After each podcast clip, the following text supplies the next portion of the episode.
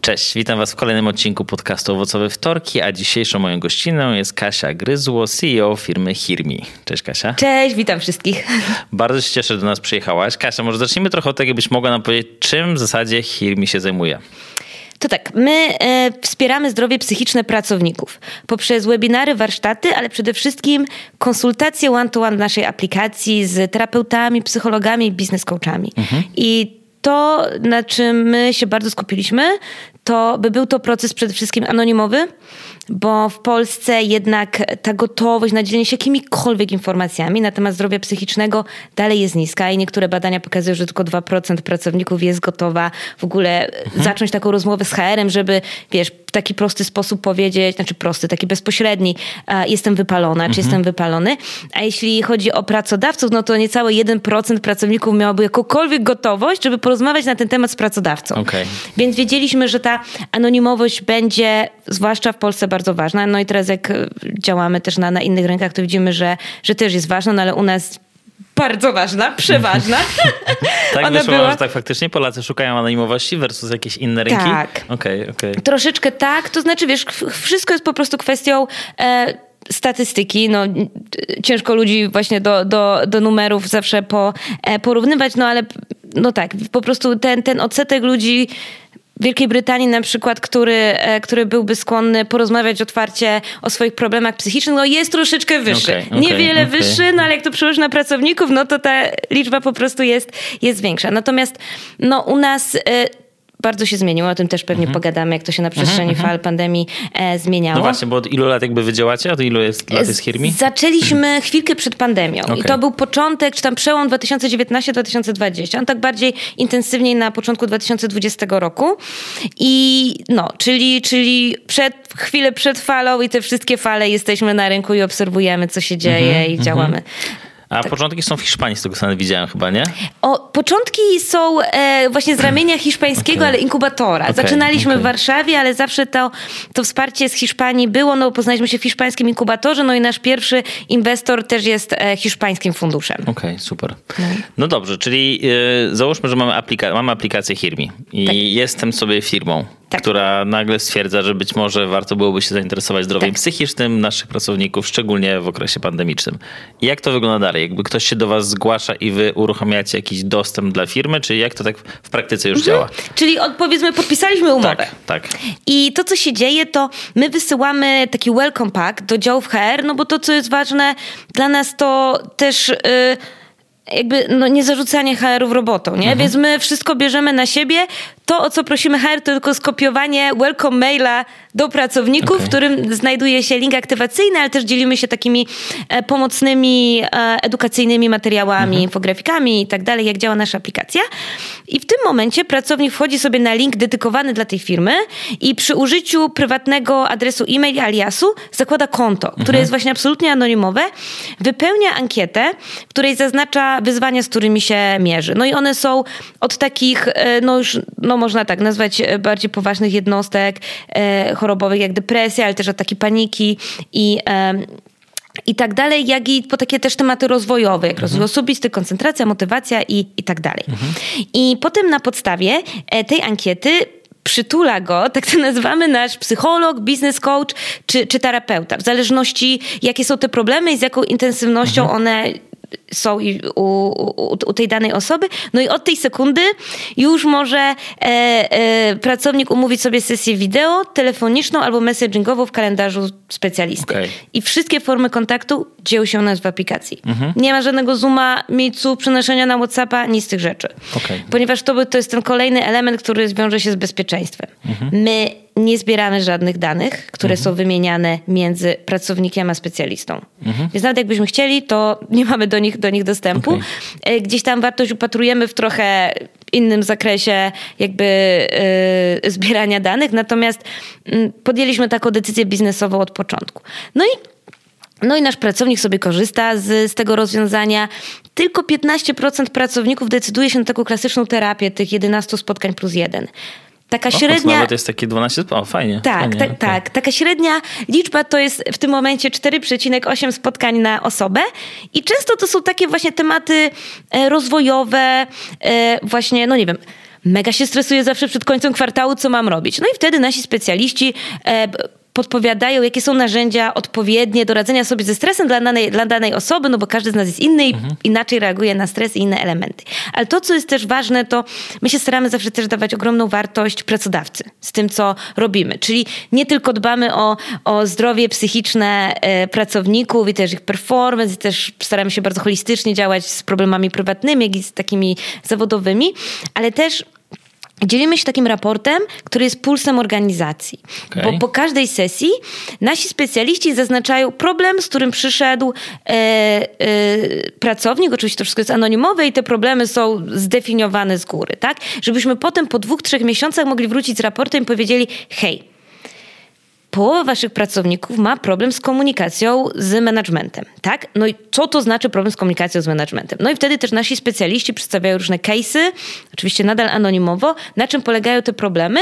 No i wtedy w ramach właśnie korzystania z naszego rozwiązania organizacja ma również wgląd w takie insighty, do których nie miałaby w żaden inny mhm. sposób i może pewne działania takie naprawcze już wtedy realizować. Więc to też jest tak właśnie, że e, wspieramy pracowników, ale też staramy się wspierać całą organizację, no bo wiemy, że ta jedna osoba, jak pomożemy jednej osobie, to, to pomożemy tej jednej osobie, ale też organizacja cała ma duży wpływ na to. Okej, okay, a y, czyli rozumiem, że jako pracownik, jak chcę skorzystać sobie z tego i tam już jest usługa cała wykorzystana, to nie muszę iść do HR-ów i powiedzieć, że ja potrzebuję terapii i oni mi dają linka, tylko jest tak. ten link jakoś tam udostępniony. Dokładnie, dokładnie tak, bo właśnie dużo rozwiązań przed nami, ale też obecnie na rynku i to oczywiście zależy od firmy, każda firma ma inne, e, inne wymagania i oczekiwania. Właśnie na tym polegało, że trzeba było napisać do HR-u, poproszę voucher na spotkanie mhm. terapeutyczne. No a wtedy nie mamy tego elementu anonimowości. Plus no też i... pewnie ciężkie jest jednak mimo wszystko... To operacyjnie, tak, nie? Tak, to tak. też jest jakieś... Operacyjnie, ale też pewnie jakby jako pracownik tak ciężko mi się przyznać przed Dokładnie kimś, tak. że mam jakiś problem, który chcę omówić. Dokładnie tak, dokładnie tak. A jeżeli chodzi o to badanie pulsu jakby organizacji, mhm. też mnie to zainteresowało, na ile tak naprawdę według ciebie to jest też korzystne dla firm, jeżeli to robią zewnętrzne firmy, czyli takie mhm. jak wy, a nie robi to właśnie HR w środku? Mhm. No to jest tak, że... Yy z samej ciekawości, wiadomo, to zależy od budżetu, warto sobie kiedyś zrobić taki eksperyment. Jakie wyniki, jakby wypuścić tę samą ankietę i jakie wyniki dostaje HR, a jakie właśnie y, zewnętrzna organizacja. No my zauważyliśmy, e, mamy na przykład takie dane, że jeśli mamy mm, psychologa w firmie, który przychodzi, no i gdzieś tam jest połączony w jakiś sposób z firmą, no to tylko e, do 2% pracowników korzysta ze wsparcia okay. takiego psychologa w firmie. No a u nas nawet 17% e, pracowników umówi przynajmniej mhm. jedną wizytę, a w firmach, w których nie ma limitu godzin, nawet 30%. Okay. Więc Super. tutaj, wiesz, po prostu to się bezpośrednio przekłada na tę otwartość, no i my też, e, i to też nie są nasze słowa i nasze badania i nasz research, ale jeśli chodzi o zdrowie psychiczne, to jest taka silna rekomendacja, by to było jednak outsourcowane. Mhm. Że tak jest łatwiej tak z kimś z zewnątrz pogadać. Tak, tak. Bo okay. no właśnie, no jakby wszyscy pracujemy w różnych -hmm, miejscach -hmm. albo pracowaliśmy i, i wiemy, że, że nawet czasem miejsce, czy to, że umawiasz się z kimś na Teamsach, żeby porozmawiać, te Teamsy ci się kojarzą z robotą i z tym, mhm, że mhm. nie możesz pewnych rzeczy powiedzieć, tak? Mhm, I no, więc jest większa jednak otwartość, jak to robi firma zewnętrzna. No dobra, a bo jeżeli chodzi o zdrowie psychiczne, e, Polaków w pracy szczególnie. To tak naprawdę widzimy coraz więcej badań, że Polacy są jakby zmęczeni w pracy, są przeciążeni, są wypaleni i tak dalej, i tak dalej. I nie ma co ukrywać, że pewnie pandemia tak naprawdę jeszcze to bardziej napędziła albo dołożyła dodatkowych stresów, tak. które się działy też w tak, domu, tak. praca zdalna, szkoła, szkoła, szkoła zdalna i tak dalej, i tak dalej. Jakie wy tak naprawdę też widzicie, jak wy startowaliście, właśnie takie największe e, negatywne rzeczy, które w pandemia mhm. spowodowała, jeżeli chodzi o zdrowie psychiczne Polaków w, Polsce, mhm. w pracy? Więc w ogóle to przed pandemią nie było mhm. za fajnie. Nie? No właśnie, to jak było może przed pandemią? Tak, więc przed pandemią było tak, że wyszło takie e, e, badanie dużej agencji ADP z 2019 roku, które pokazało, że wśród wszystkich pracowników Unii Europejskiej Polacy są najbardziej zestresowanymi. No, gdzieś jesteśmy znowu tak. na samej górze. Gdzieś, gdzieś znowu mamy niechlubne pierwsze miejsce w jakimś tam rankingu. E, więc, więc też właśnie my pracując nad Hirmi troszeczkę bazowaliśmy też na, na tego typu badaniach, że już przed pandemią nie było zbyt mhm. kolorowo i różowo. A to, co my widzimy, to to, i to niezależnie, która to była fala pandemii, dwie trzecie wszystkich pracowników, którzy korzystają z naszego rozwiązania, zaznacza niepokój o przyszłość. Mhm. Jako, taka, jako taki problem, który pośród innych problemów, które gdzieś tam się pojawiają, jest silny. No jak my sobie tak researchowaliśmy to głębiej, o co chodzi z tym niepokojem o przyszłość, no to jest on związany z tym lękiem, że mamy pandemię, że coś się naszym bliskim może wydarzyć, martwimy się o ich zdrowie, ale było ogromne zmartwienie i niepewność związana z miejscem pracy mhm. i tym, czy będą cięcia, czy mnie zwolnią, czy czy ja mam w ogóle taki skill, żeby pracować w domu, nie? No bo to też mhm. wymaga troszeczkę innego e, zestawienia umiejętności praca w domu.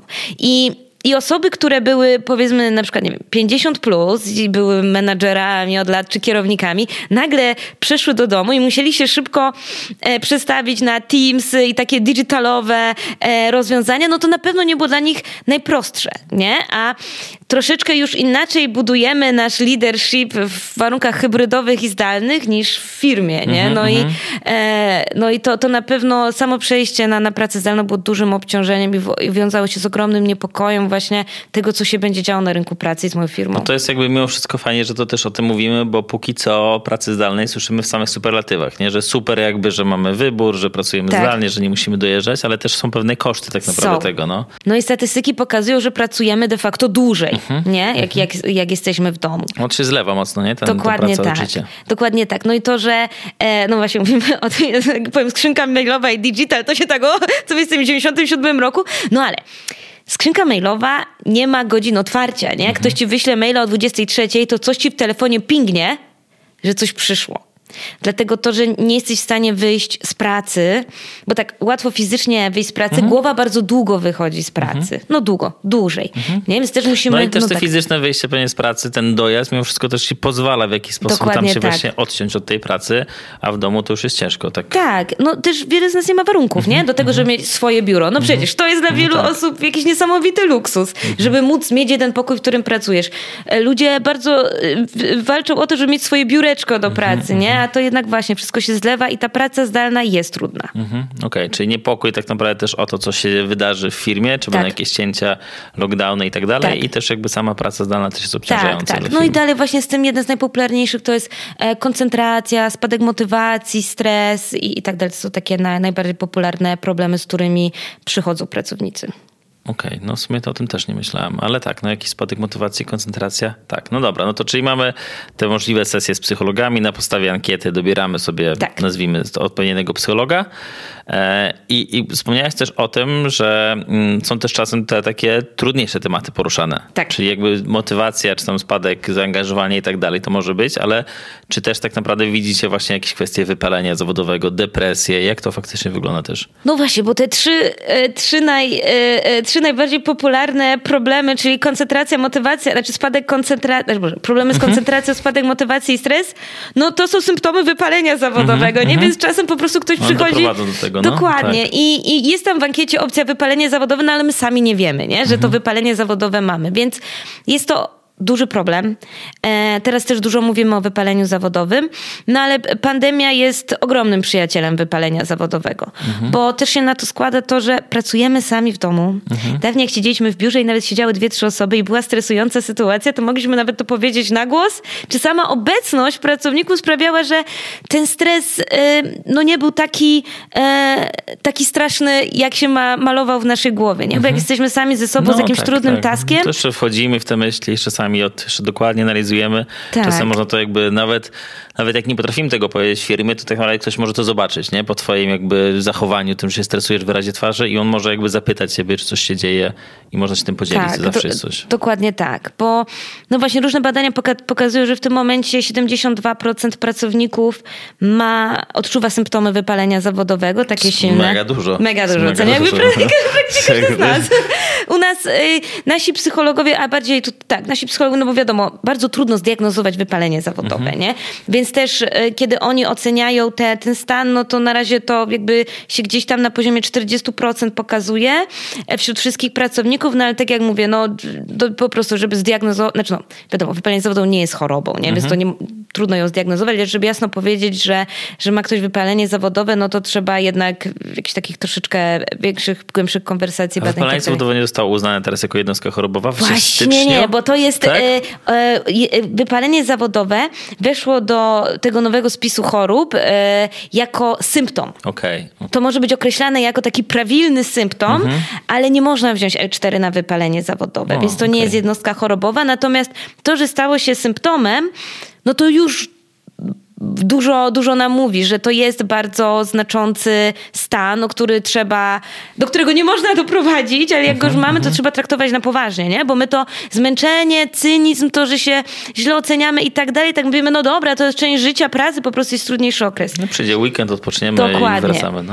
no ale właśnie, jak nie odpoczywamy po weekendzie, to tylko się zapętlamy. Okej, okay, no. okej. Okay. No a jak to wygląda tak naprawdę, jeżeli chodzi o, o polskie firmy? Bo ja ciągle, jak sobie rozmawiam z różnymi rozmówcami, mm-hmm. czasem mam takie wrażenie, czy nie żyjemy w jakichś bańkach, nie? I teraz się zastanawiam, że okej, okay, rozmawiamy o usłudze, waszej usłudze i się zastanawiam, czy to jest tak, że firmy w dużych miastach z tego korzystają, mm. a dalej mamy jakby, wiesz, mniejsze miejscowości, gdzie HR często to jest jedna osoba na 400 osób mm. i w ogóle pójść tam z jakąś propozycją psychologa, to cię wyśmieją, bo psycholog tam się kojarzy z tym, tak. że masz jakieś problemy, coś tak. jest z tobą nie tak, jakby tak. jak idziesz do terapeuty, to możesz iść od razu do wariatkowa, nie? To jest niestety tak, niestety tak to wciąż wygląda. Tak. A jeszcze jak do tego dorzucimy w ogóle opiekę psychiatryczną w Polsce, to to już jest dramat. No tak. Więc jakby czy wy nie widzicie, jakby też, czy to się też zmienia tak naprawdę w innych miastach poza tymi dużymi, z waszej e, perspektywy? To, co jest... E Trochę, dobra, mam taką jedną zaskakującą okay. informację, jedną niezaskakującą informację, więc zacznę od tej niezaskakującej, że 68% naszych e, firm, naszym portfolio, naszych klientów to są firmy no, z takiego szeroko rozumianego świata tech, mm -hmm, technologii. Mm -hmm, nie? Mm -hmm. To są software house'y, to są startupy, to są firmy marketingowe, ale takie bardziej performance'owe, mhm, mhm. które no, można bardziej jako technologiczne już chyba um, e, potraktować bardziej a, technologicznie. Jakby z, co, gdzie upatrujesz przyczynę, że akurat te firmy w to weszły? To są po prostu early adoptersi, okay. moim zdaniem. Mhm. Nie, to są firmy, które już korzystają z róż- które jakby tworzą technologię, mhm. nie? Więc dla nich prowadzenie w firmie aplikacji, która oferuje wsparcie jest czymś, okej, okay, ja znam ten świat aplikacji i tak dalej. Więc, no i tam jakby też nie oszukujmy się, są większe budżety, mhm. utrata takiego pracownika też jest droższa. I też jest trudniej pewnie znaleźć Dokładnie specjalistę tak. IT, no. więc, więc fajnie, że już rozumiemy, że tego typu rozwiązanie sprawia, że ten pracownik zostaje, no bo zostaje, pokazuje to bardzo dużo badań. Mhm.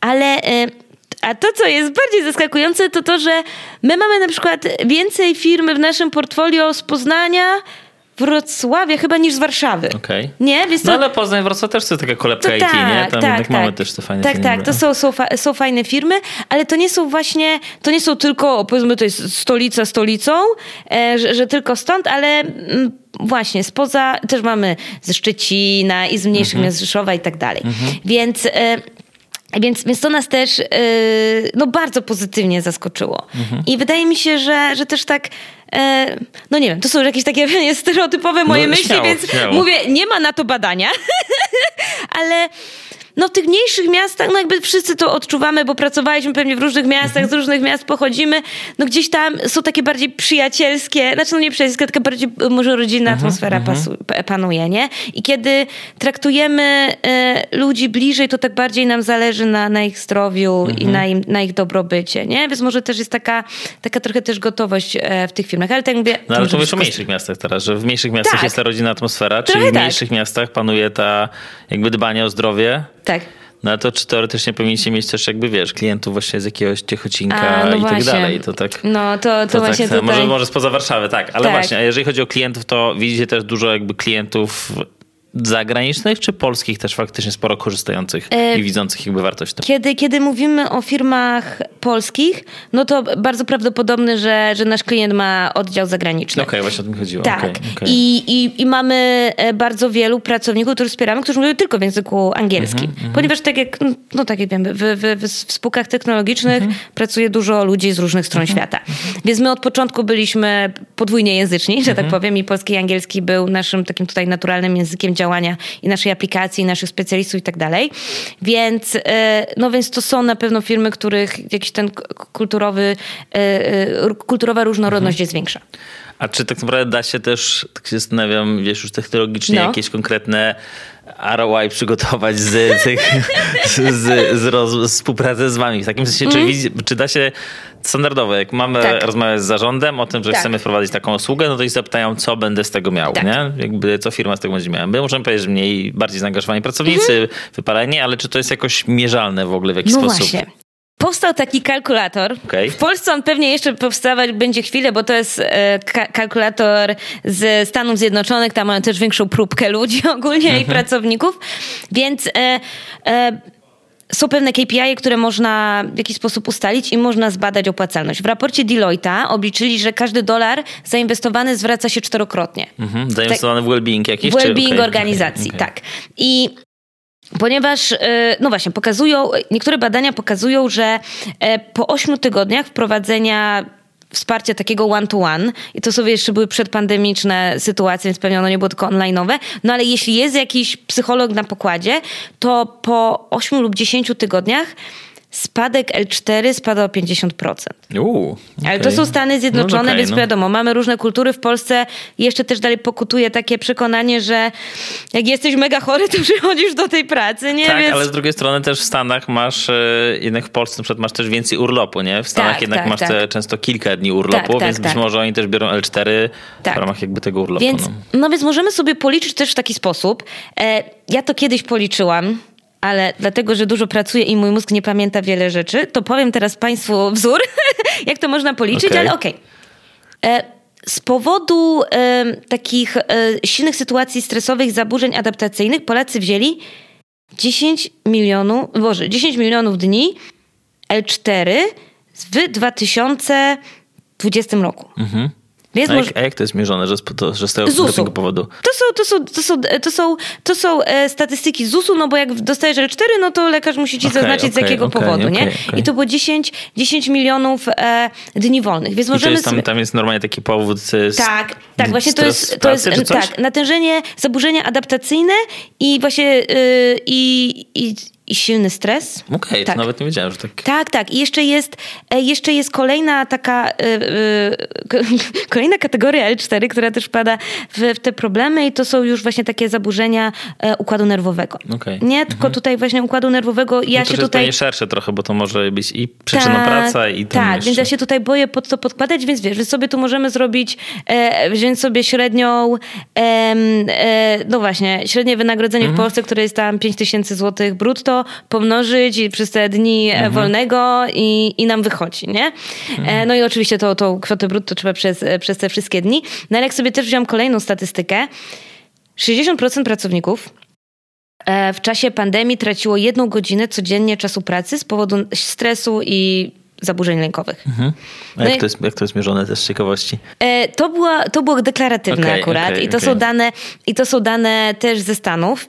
No ale jak sobie weźmiemy, że w Polsce mamy najbardziej zestresowanych pracowników, to przyjmijmy sobie nawet, że to jest to 50%. Mhm, mhm, Nie? No i możesz sobie wtedy jedną godzinę pracy sobie też łatwo, łatwiej wycenić, ile pracodawca mhm, mhm, traci. Więc powiedzmy, że jeśli e, pracujesz, e, weźmiesz sobie średnią, e, średnie wynagrodzenie swojego pracownika, policzysz, że 50% codziennie w tym pięciotygodniowym dniu godzinki, e, tą godzinkę mhm, traci, mm -hmm. to też wyjdą ci konkretne liczby. Mm -hmm, nie? No i potem sobie myślisz, ok, nawet jeśli nam się to uda usprawnić i zmniejszyć o 20-30%, to no, tyle zarobisz, koszt nie? versus ten, no wiadomo, tak. wiadomo. Okay. Więc można -hmm. na podstawie danych, które właśnie w czasie pandemii wyszły, no bo rzeczywiście zaczęliśmy mówić e, bardzo dużo o zdrowiu psychicznym i to jest na pewno ta pozytywna, ten pozytywny outcome pandemii, to to, że wreszcie mhm. zaczęliśmy mówić o zdrowiu psychicznym.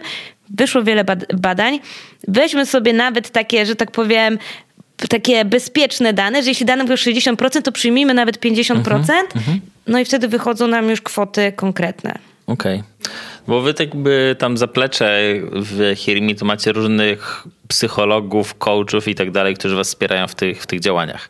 I teraz też się zastanawiam nad tym, czy jak podczas takich rozmów wychodzą na przykład jakieś większe problemy. Jak mamy to tak. ograniczenie tak. 11 sesji, tak. no to wtedy co po prostu psycholog jakby rekomenduje kontynuowanie terapii gdzieś tam, czy, czy jak to wygląda? My to wszystko uzgadniamy z pracodawcą. Okay. I w absolutnie anonimowy sposób, wiesz, też na przykład mamy takie sytuacje, że firmy, e, firmy mają powiedzmy limit godzin, to jest średnia firma i ma 50 godzin miesięcznie. Mhm. No i powiedzmy skończył się limit godzin. I mamy różne procedury, działania, kiedy jest zagrożenie życia i bezpieczeństwa no, pracownika, dokładnie. nie? No i co my robimy w takiej sytuacji? E, zwraca się do nas wtedy nasz, e, nasz psycholog i my wtedy, czy, czy terapeuta, czy interwent kryzysowy. Jeśli to jest w ramach subskrypcji firmy, a nie naszego telefonu interwencyjnego, my automatycznie, jako my sami firma, e, ściągamy limity tej osobie, mm -hmm, nie? I mm -hmm. mówimy, dobra, wy się teraz umawiacie, rozmawiacie tak długo, jak po, ile potrzeba i my Potem wracamy z informacją do firmy, no bo jakby my wtedy podejmujemy sami decyzję, bo nie ma czasu, zdjęte są limity, mhm. ponieważ dla nas najważniejsze jest bezpieczeństwo tej osoby. I my potem e, po, po zbadaniu tej sytuacji i po informacji od naszego specjalisty, który mówi, no wiecie co, jakby no, no właśnie, no tutaj ta, ta osoba potrzebuje takiego e, z jednej strony wsparcia psychiatrycznego, my tego nie, nie realizujemy, ale zawsze możemy pomóc znaleźć, no ale terapii. No i my wtedy wracamy z taką informacją, że słuchajcie, no do firmy. Że u was w firmie, bo jakby tam rozumiem, że terapeuta nie może jakby nawet wam zdradzić, że to tak, tak. jest tak. pan Iksiński, który Nie, nie, tam... my, my nawet też nie znamy imienia okay. i nazwiska okay. tej osoby okay. i nie musimy. terapeuta znaczy nie? Jakby... E, terapeuta, e, to jest właśnie sprawa terapeuty, czy znaczy nie, mhm. no ale właśnie tak długo pracowaliśmy i, i, i tę naszą technologię dopracowywaliśmy, że nawet bez znania danych jesteśmy w stanie działać no tak, w takich tak sytuacjach. Rozumiem, że tam jest link, no. faktycznie jest ten Arias, o którym wspomniałaś, tak. więc to już jakby jest kwestia tak, pewnie my, my, pacjenta, tak. który jakby chce się podzielić ewentualnie tak, imieniem tak. albo nie. Bo my, bo my mamy zidentyfikowaną tę osobę, jakieś były problemy, co zrobić, kiedy rzeczywiście trzeba na przykład wezwać yy, yy, no, jakiejś służby do tej osoby, tak? No i wtedy... Ale to w ogóle możecie wezwać? To jak to w ogóle Mamy jest? taki obowiązek, ponieważ kiedy my y, świadczymy usługi wsparcia psychologicznego, w sytuacji na przykład, kiedy ktoś chce sobie odebrać życie, my mamy obowiązek zawiadomienia no, tak? różnych służb. Tak. Bo, bo, w terapii, tu już jakby prywatnie, no, no. prywatnie mówię jako mąż psychoterapeutki, nawet kiedyś o tym rozmawialiśmy, to no, wiemy, no. że w terapii chyba masz nawet tak, że jak masz osobę, która mm. tak, która chce sobie zrobić krzywdę, to nie, ma, nie możesz nikogo wezwać. Nie, nie, to kiedy jest zagrożenie właśnie w etyce e, psychologa, no bo wiadomo, w Polsce jest to absolutnie no nieregulowane. Jest takie płynne, tak? to wiadomo, no. Znaczy sam zawód psychologa jest płynny, więc Dokładnie tak. tak, ale w tym kodeksie etyki jest, e, jest taki zapis, że no, masz obowiązek zawiadomić odpowiednie służby, czy, czy policję, czy, czy pogotowie, kiedy jest zagrożenie życia. Więc okay. my też musieliśmy w naszym zapleczu, wiesz, jest to z jednej strony anonimowe, z drugiej strony, wiesz, online'owe, no ale mamy, mamy tam jakieś sposoby, żeby, żeby mhm. namierzyć tę osobę, nawet jeśli to się dzieje, nie wiem, o trzeciej w nocy. Ale o trzeciej w nocy no, mhm, zazwyczaj mhm. sesji nie, nie prowadzimy. No ale właśnie, kiedy jest taka sytuacja, że ten subskrypcja powiedzmy jest wyczerpana, to wtedy my na własną rękę ten limit ściągamy z tej osoby i wracamy z taką informacją do firmy tego pracownika. Mówimy, no przekroczyliśmy o te, nie wiem, 4 godziny w tym miesiącu, ponieważ była taka sytuacja, czy możemy tutaj zakontraktować, znaczy, czy możemy wystawić po prostu mhm. fakturę mhm. za te dodatkowe godziny i absolutna większość firm się zgadza. Natomiast, no właśnie, ja tutaj zdradzę, e, zdradzam tutaj naszą wielką tajemnicę, która tajemnicą nie jest. Jeśli ta firma by się nie zgodziła, to byśmy zapłacili mhm. po prostu z naszej mhm. własnej kieszeni za to. Mhm. Okay. No właśnie tak, tak się wiesz, zacząłem zastanawiać, czy nie ma jakiegoś takiego polskiego myślenia, że a tutaj chcą wyciągnąć ode mnie więcej kasy, więc tam ściemniają. No, właśnie, nasz... właśnie Bogu dzięki. Znaczy, też nie mamy w naszym portfolio tysiąca firm, aha, nie? więc aha. trzeba też wziąć pod uwagę, że te firmy, które zaczęły z nami współpracę, te prawie 50 firm, no to, to, to firmy są, którym zależy bardzo okay, na dobrobycie okay, okay. E, i well-beingu swoich ludzi. Nie? Więc one są mhm. jak najbardziej gotowe. Poza tym to też nie są, mówią się, jakieś kosmiczne koszty, te cztery godzinki. No tak, nie? tak, tak. Dla no, ale tak, ale pytanie też jest takie, mm, czy też widzisz, e, jeżeli chodzi o pracowników, jakąś chęć rozmawiania w zależności od wieku? Czy nie, mm. czy nie ma tej mm. bariery, że 40-50 tak. plus to w ogóle nie mów nikomu, to się dzieje w domu tak, i tak dalej? Tak. Czy, czy faktycznie, że nie wiem, młodsi chętnie o tym rozmawiają, a starsi jednak mają tą barierę? To jest bardzo dobre pytanie. Ja nawet y, mam taką gotową e, prezentację na temat tego, jak to wygląda w generacji Z, Aha. milenialsach i właśnie y, już w starszych mhm. generacjach. No i tak, dla tego najmłodszego pokolenia, czyli tego naszego Gen Z, to jest takie oczywiste, że ci mhm. pracodawca zapewni wsparcie psychologiczne. Mhm. Nie? I to jest mhm. jakby, tak jak my sobie robimy ankiety z 15 najbardziej popularnych problemów, które są zaznaczane, 10 problemów jest związane bezpośrednio z miejscem pracy. Okay, nie? Okay. Więc to się dużo się zaczyna w miejscu -hmm, pracy. -hmm. Więc ten, ten nasz Gen Z ma takie przeświadczenie, no okej, okay. należy, należy, należy, się, no. no. To się należy. My, milenialsi, mamy także chętnie, ale trochę się jeszcze krygujemy, jak to mówią, krygujemy. E, I, ale jest to, jest to na pewno coś, co przekona nas bardziej, żeby wybrać takie miejsce pracy, zwłaszcza mhm. po pandemii. Mhm. I właśnie dla, genera- dla też naszej generacji jest to bardzo ważne, żeby pracować w miejscach pracy, w których, e, których my jakby zgadzamy się z wartościami.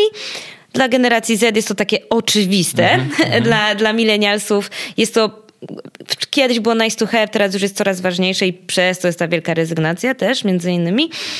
A dla starszego pokolenia, no to jest trochę tricky, bo to też zależy od, od um, od kultury. Tak, u nas w Polsce troszeczkę to e, inaczej, inaczej się traktowało pracę niż e, w Stanach no, Zjednoczonych, tak, tak, nie? Tak. Ale dalej jest jakaś taka e, wspólna, wspólny element. Wspólnym elementem jest taki, że praca, że pracę trzeba szanować i za nią mhm. dziękować, że ktoś cię mhm. zatrudnił Dać i tak dalej. Tak. tak, tak no. no. a jak sobie tak o tym pomyślimy, no to powinna być jednak taka fair wymiana. Ja no. daję mój czas i dostaję za to wynagrodzenie, mhm, nie?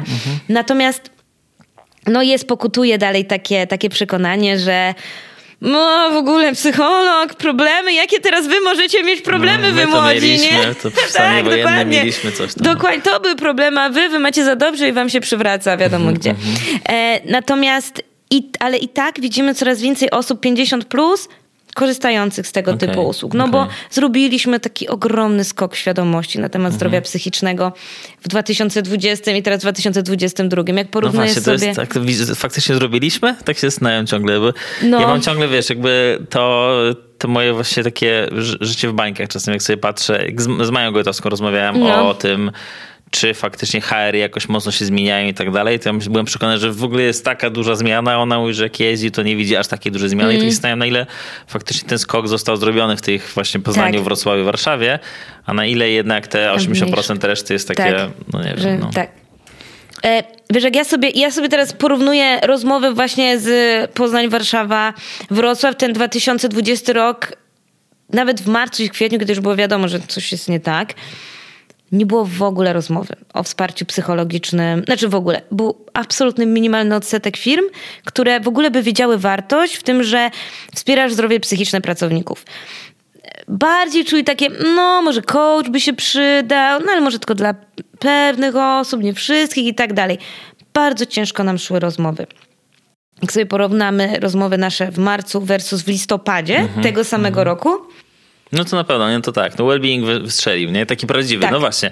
To były dwa bo, różne światy. Bo ten well-being też jest coraz bardziej e, fancy, fancy słówkiem, który się no, pojawia no. i jakby co tak naprawdę z twojej perspektywy jest takim właśnie istotnym well-beingiem? Oczywiście oprócz jakby waszych jakby usług mhm. psychologicznych, na co firmy też powinny zwracać uwagę, bo w wielu firmach well-being to jest jakby, wiesz, multisport i tak. możliwość kupna sobie czegoś w Empiku, nie? Więc mhm. pytanie jakby, czym tak naprawdę ten well-being jest?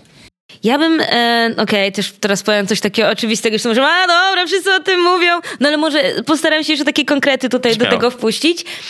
Kurczę, no well-being musi się zacząć w kulturze organizacji. Mm-hmm, I to, co organizacje mogą najlepszego dać swoim pracownikom, to ich doceniać, ale nie w taki sposób, że a, zwiększymy wam ilość punktów w kafeterii, żebyście mogli sobie na Cypr polecieć już po sześciu miesiącach, a nie dwunastu.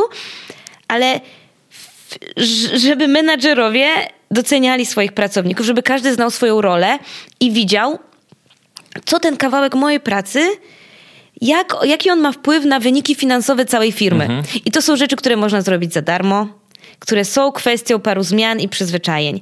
I kiedy ludzie czują, że są ważni w firmie, doceniani, kiedy menadżer ma z każdym raz w miesiącu kolej powie, wiesz co, jakby kurde, bez ciebie to byśmy byli w ciemnym lesie i bardzo mi się podobało, że zrobiłeś to, to i tak i tak, to moglibyśmy zrobić tak i tak, ale no jesteś bardzo ważnym, e, bardzo ważnym budulcem tej firmy. I to jest, wbrew pozorom, jedna z takich najbardziej potężnych well-beingowych rzeczy, którą można zrobić, bo gdy pracownik czuje się doceniany, to on może mieć w nosie trochę właśnie te owocowe czwartki, o których mówimy, czy wtorki, bo, bo to jest clue. I właśnie to, że ja wiem, że jestem ważna i ważny, bo właśnie wypalenie zawodowe na przykład bierze się z tego, że czuję, że w ogóle jak mnie zabraknie w tej firmie, to nic się nie zmieni, no, nie? No, tak, tak, no tak. więc, więc to są takie rzeczy, które, które warto wprowadzić w, w kulturze organizacji. No a dużo mówimy właśnie o personalizacji i e, benefitów, prawda, żeby każdy, mm, część osób z dziećmi pewnie będzie chciało troszkę inne benefity niż single z psami i kotami, więc no ale o tym też dużo mówimy, że, że wszelkiego rodzaju kafeterie i tak dalej i ta możliwość wyborów, na co chcę te moje e, punkty czy, czy, czy, czy kwoty e, e, wrzucić, no, no też jest ważna, ale kurde, no ja to powtarzam tak w kółko po prostu mówmy naszym ludziom, że są ważni i mhm, już dużo mhm. pracy będzie zrobionej. No i to jest, to jest wbrew pozorom, mi się wydaje, że taki przewrotny sukces pandemii, bo jak wybuchła pandemia, to wiadomo, że firmy zaczęły ciąć te benefity. I to właśnie takie te z czapy benefity, tak. nie? Czyli właśnie owocowe czwartki, jakieś tam masaże w biurze i tak dalej. I potem jednak zaczęli się też zastanawiać chyba nad tym, co można zrobić, żeby ludzie czuli się lepiej. Mm. I coś, o czym wszyscy już od dawna mówimy, nie? O kulturze tak. feedbacku i tak dalej. Tak. Wszyscy o tym trąbią. Tak. Nagle firmy być może w to zaczęły wchodzić, bo mm. to nie kosztuje. W takim Dokładnie, sensie, że... tak. Jakby, a to tak naprawdę, jak mówisz, to jest 70% pewnie sukcesu jakby jak jest tak. na pracownika, nie? Cała Dokładnie reszta są tak. te dodatki, ale ten, ten basic musi być zrobiony. Dokładnie więc, więc tak. tak. Więc to jest przynajmniej fajne, że to, to widać, że to się zaczyna mm. coś tutaj z tym dziać. E, tak, natomiast e, też wspomniałeś o tym docenianiu przez liderów. I ty mm -hmm. też jakby z twojej perspektywy, jak działasz z różnymi firmami, widzisz, że ta kadra liderska w Polsce jakoś się zmienia, uczy, jest bardziej wrażliwa na pewne takie tematy mm. właśnie jak zdrowie psychiczne? No właśnie, ja na każdym spotkaniu cytuję naszą e, terapeutkę Anetę Iwendę, która mówi, że ryba pięknieje od głowy. I kurde, nawet sobie nie zdajemy sprawy, jak dużo zależy. Mówi tak. jak dużo zależy od managementu. Mhm, mhm. I i okej, okay, na zachodzie się już o tym mówi jakiś czas, ja też porównuję nas do tego zachodu. Pewne mhm. rzeczy u nas pewnie działają lepiej niż na zachodzie, ale to, co na pewno fajne e, z tych filmów zachodnich i skandynawskich przyszło, to, to w ogóle powiedzonko, powiedzonko, e, nie chcę tego nazywać może fenomen, tak?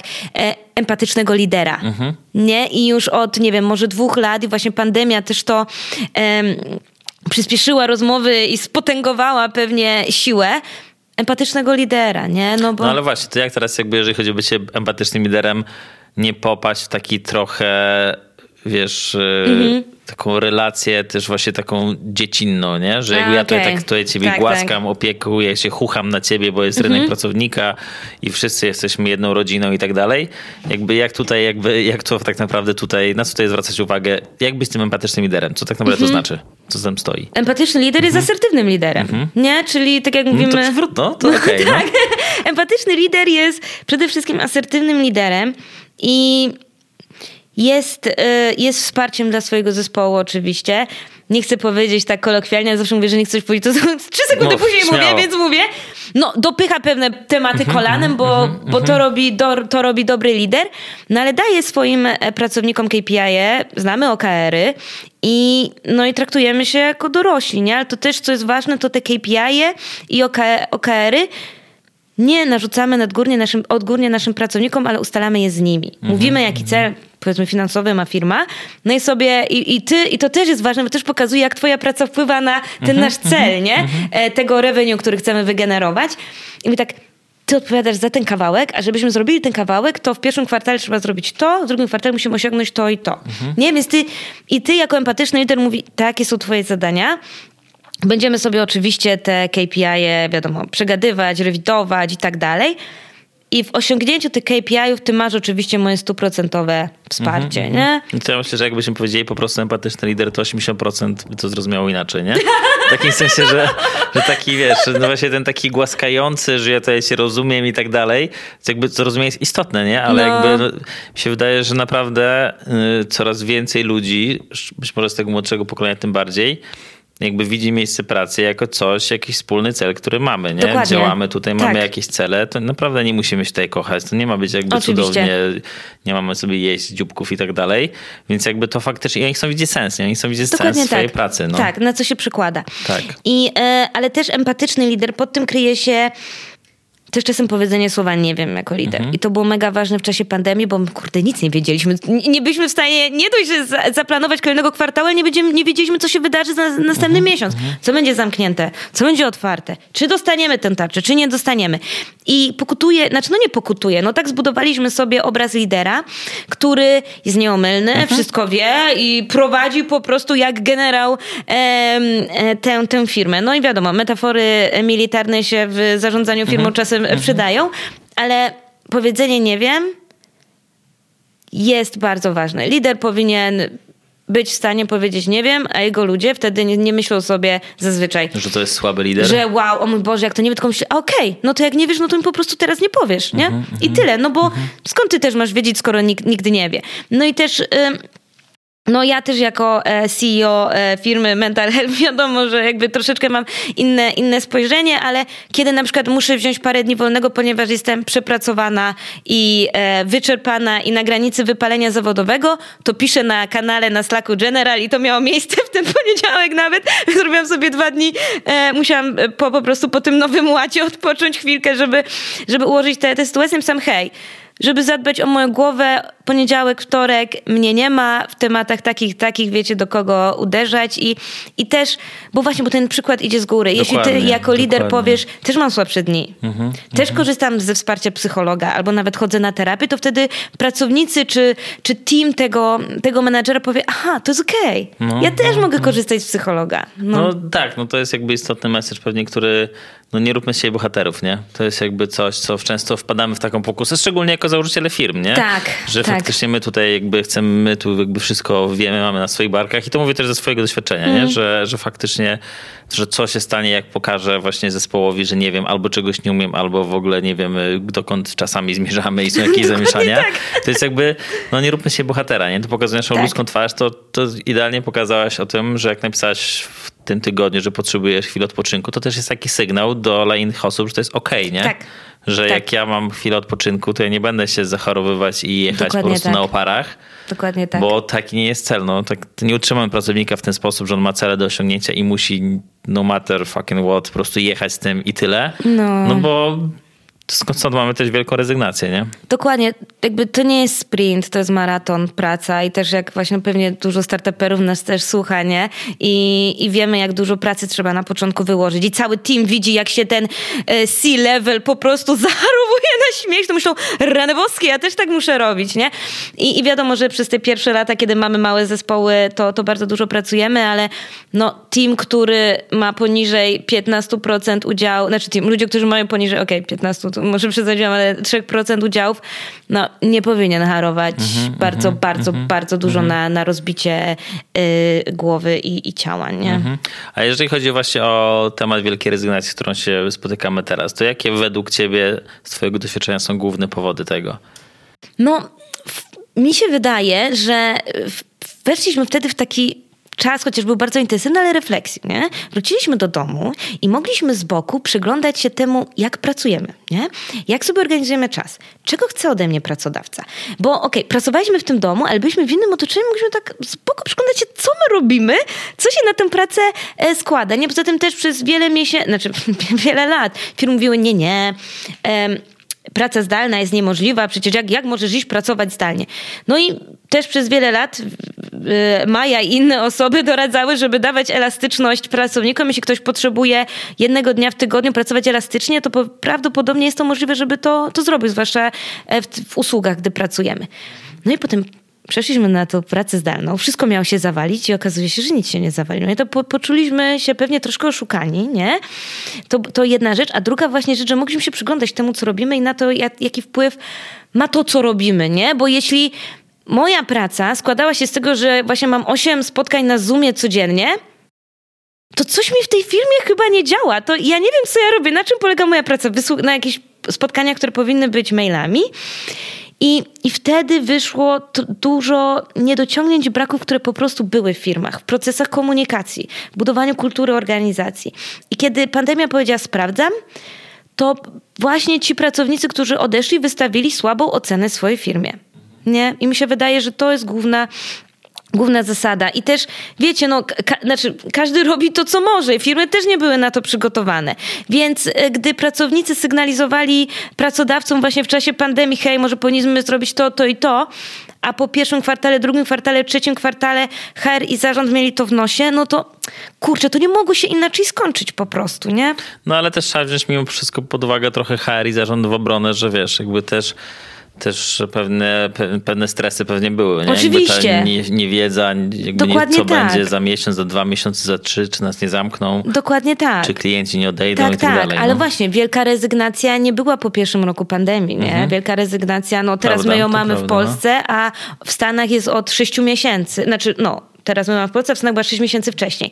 Więc to też nie wydarzyło się, to wydarzyło się, kiedy już zaczęliśmy sobie układać życie, układać mhm. życie w pandemii. My się przyzwyczailiśmy tak. trochę do pandemii i zaczęliśmy patrzeć trochę inaczej. No. Tak no? i ja nie wierzę, że ci pracownicy, którzy um, odeszli, nie dawali od, od dłuższego czasu sygnałów, co nie działa i co moglibyśmy poprawić. I kurde, ty i ja jako pracodawcy absolutnie sobie zdajemy sprawę z tego, że byliśmy pod ogromną presją i nie wiedzieliśmy, co się dzieje, więc absolutnie tutaj nie, nie możemy e, całej winy zwalać na, na zarząd, no ale kurczę, no to my podejmujemy decyzje i my jesteśmy odpowiedzialni za to, co się dzieje. Nie? No, ale pewnie też nawet taka komunikacja szczera dokładnie, pomóc. Nie? Dokładnie Znowu, tak. nie struganie bohaterów, tylko powiedzenie dokładnie wprost, tak. że słuchajcie, nie wiemy, co będzie, nie? Jakby nie wiemy, co będzie. Nikt nie wie, co będzie tak. za trzy miesiące, za pół roku, nie? Dokładnie tak. I właśnie to, i, i czytałam te, e, też i takie badania i to była nasza pierwsza rekomendacja wśród nas firm. No i co mam zrobić? Powiedzcie, jeśli nie wiecie, to powiedzcie, że nie wiecie. Bo pracownicy czekają, nie wiem, miesiąc na odpowiedź i myślą, że jakieś mega skomplikowane plany się konstruują z tyłu głowy, na, w, tyłu, w tyle głowy naszych e, strategów firmowych i nie wiadomo, co tam jest teraz robione. I jak mi nie mówią, to ja jestem pewnie wyłączona z tego super mega planu, nie? A jak powiemy, nie wiem, to wszyscy byli tak, okej, okay, dobra, no to się na tym zastanawiamy, to okej, okay, nie? No. Nie, no szczerość, szczerość, tak, szczerość, tak. szczerość to jest... Tak, no. E, a jeżeli chodzi też o, wspomniałeś też o tym, że wiele firm też pracuje z psychologiem w firmie, nie? Czyli mhm. mają zatrudnionego na etacie, czy mają po prostu na mhm. jakimś tam części tym. Jak to, jak to według ciebie się sprawdza tak naprawdę. Mówiłeś o tym, że jest pewien pewnie taki opór trochę tak. przed pójściem do psychologa. Tak, tak. Ale to i tak mi się wydaje, że jest jakiś taki pierwszy krok w dobrą stronę, że firmy zaczynają w to w ogóle wchodzić. Tak, to znaczy takie rozwiązania były przed pandemią i kurczę, chwała firmom, które już przed pandemią zaczęły, zaczęły działać w taki sposób. Natomiast, yy, no właśnie, pracownicy, wtedy jak jeszcze pracowaliśmy w biurach, idąc na spotkanie, w miejscu pracy, w którymś pokoju.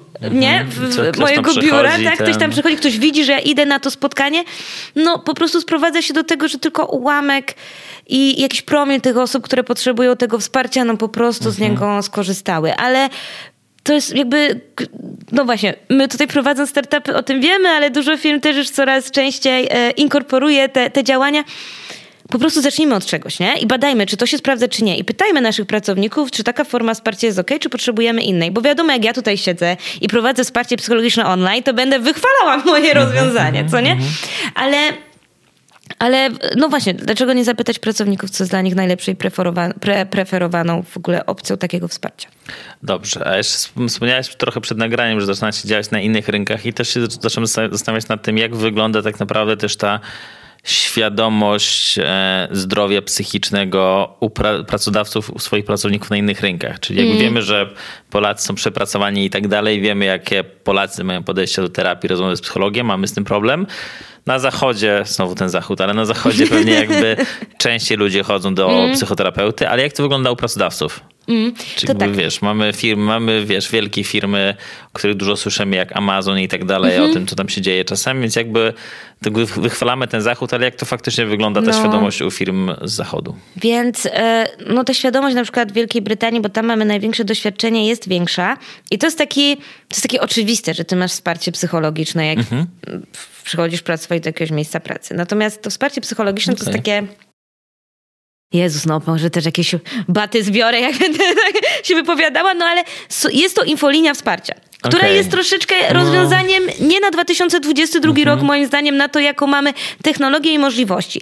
Więc tak na przykład jak my działamy na rynku brytyjskim, to mówimy, wchodzimy do firm, które już używają tego, znaczy, które już wspierają. Mają infolinie, więc jakby tak. próg wejścia jest pewnie mniej łatwiejszy. Tak, więc i, i my staramy się pokazać, że nasze rozwiązanie, które pewnie jest trochę droższe, no jest bardziej efektywne. Mhm. Nie? I to jest na przykład nasze zadanie e, teraz na, na rynku brytyjskim, żeby wyedukować pracodawców, że kiedy jesteś połączony czy połączona z jednym specjalistą, kiedy możesz, kiedy wiesz, że się z nim umówisz o tej i o tej godzinie, bo dużo tych rozwiązań infolinii, no dzwonisz, nie wiesz, czy się dodzwonisz, nie? Mm -hmm, czy ktoś odbierze, mm -hmm. zawsze rozmawiasz z inną osobą. Poza tym no, rozmowa telefoniczna nie jest na tyle jakby bogata, co, mm -hmm. co, co rozmowa wideo. No ale firmy są tego świadome faktycznie, czy to wiesz, czy, czy to jest takie trochę traktowanie mamy to już ogarnięte przez tą infolinię, mamy na czym innym się skupiać, więc... No, tak jak sobie można tutaj wyobrazić, to zależy. Okay, Są firmy, okay. które i, i, specjaliści, i specjalistki HR, którzy chcą po prostu sobie odhaczyć mhm. w Excelu, no, że to nie? jest. Że mamy, nie? I to się pochwalimy, no. Dokładnie. I, e, i, i, i proces edukacji takiego pracodawcy, e, czy, czy specjalisty, czy specjalistek, no będzie trochę dłuższy, ale są firmy, które, no bo wiesz, no bo jak już specjaliści, specjalistki HR się źle poczuli i C-level i wszyscy się źle poczuliśmy w czasie tej pandemii, no to wszyscy zauważyliśmy, że jest taka potrzeba. Mm-hmm, I, I, z takimi osobami łatwo, łatwo się rozmawia, no ale po prostu są firmy, które są early adoptersami takich mm-hmm, rozwiązań, których kultura organizacji, na którą dużo środków, czasu i wysiłku zostało przeznaczone, jest bardziej gotowa na tego mhm. typu rozwiązania, po prostu na niesienie realnej pomocy. No bo mamy statystyki, pokazujemy, że no, to, to nasze rozwiązanie po prostu jest w stanie pomóc większej liczbie osób w efek bardziej efektywny sposób. A myślisz, że tak naprawdę to się rozleje też na inne firmy polskie? Jakby te ci early adoptersi? No bo teoretycznie jakby z biznesem swoim mogłabyś stwierdzić, że twoją grupą docelową mm. jest ten tech, nie? No. Tam się skupiam sporo, tam jest firm, tak. dobre, dobrą, dobre revenue można było z tego wyciągnąć. Ale czy według ciebie jakby faktycznie to się też rozleje na te firmy produkcyjne, jakieś mhm. firmy no, z innych branż, w innych miejsc, miejscowościach? Czy to jest takie jednak, jeszcze mówimy o 20 latach, nie? Mm.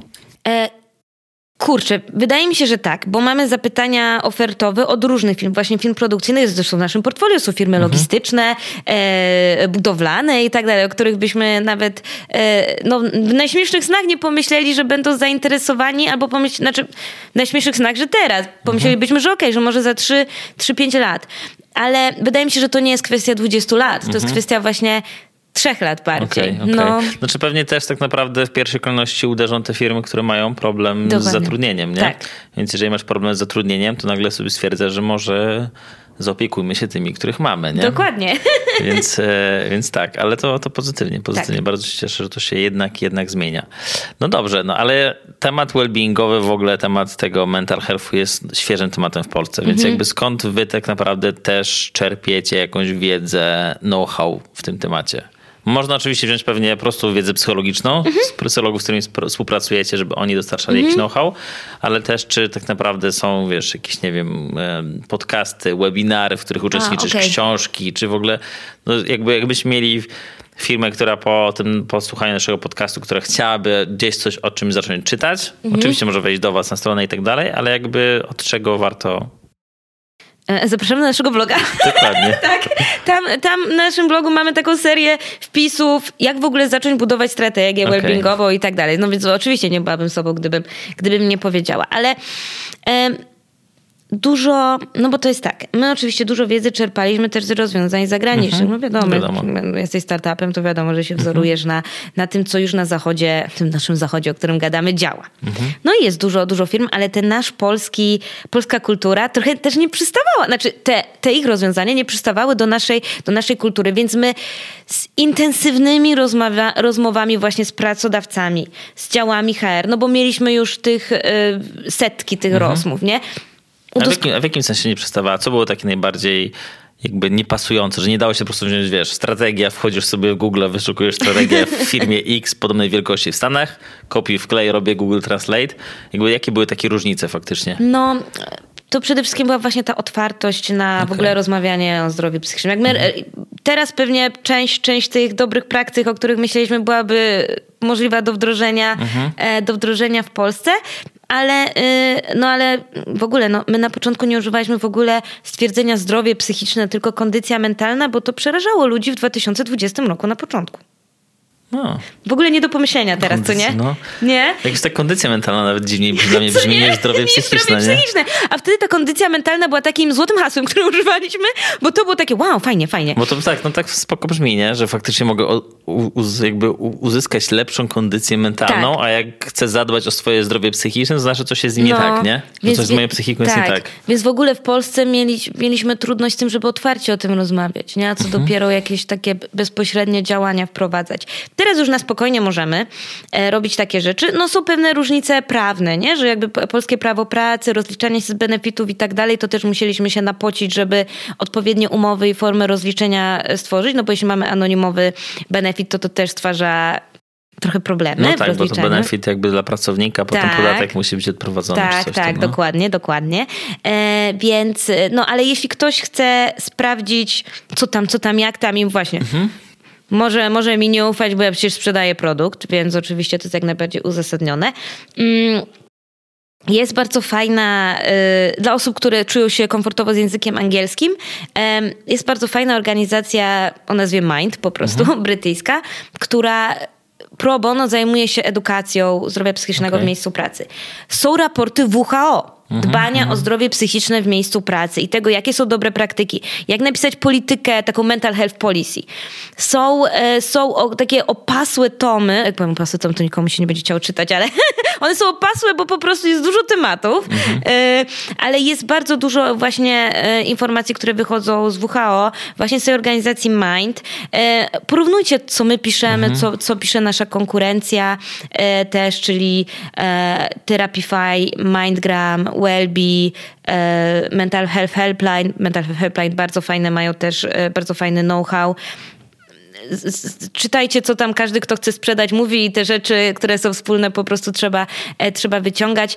No, Jasne, ja bym mogła powiedzieć, my stworzyliśmy taką bazę materiałów na naszej stronie na temat wypalenia zawodowego uh-huh, uh-huh. i tam dzielimy się template'ami właśnie, jak, na, jak robić procesy w firmie antywypaleniowe, jak napisać taką właśnie mental health policy, jak stworzyć ankietę, która, no i mamy przykłady pytań, tak, która dba, e, bada to e, wypalenie zawodowe, nie? Więc my też dużo takich darmowych A czy są w Polsce jakieś regularnie badania robione takie jak masz, wiesz, badanie candidate experience, employer branding, mhm. stawki i tak dalej, kondycja psychiczna e, Polaków. Nie robione przez ZUS, więc jakby takie bardziej...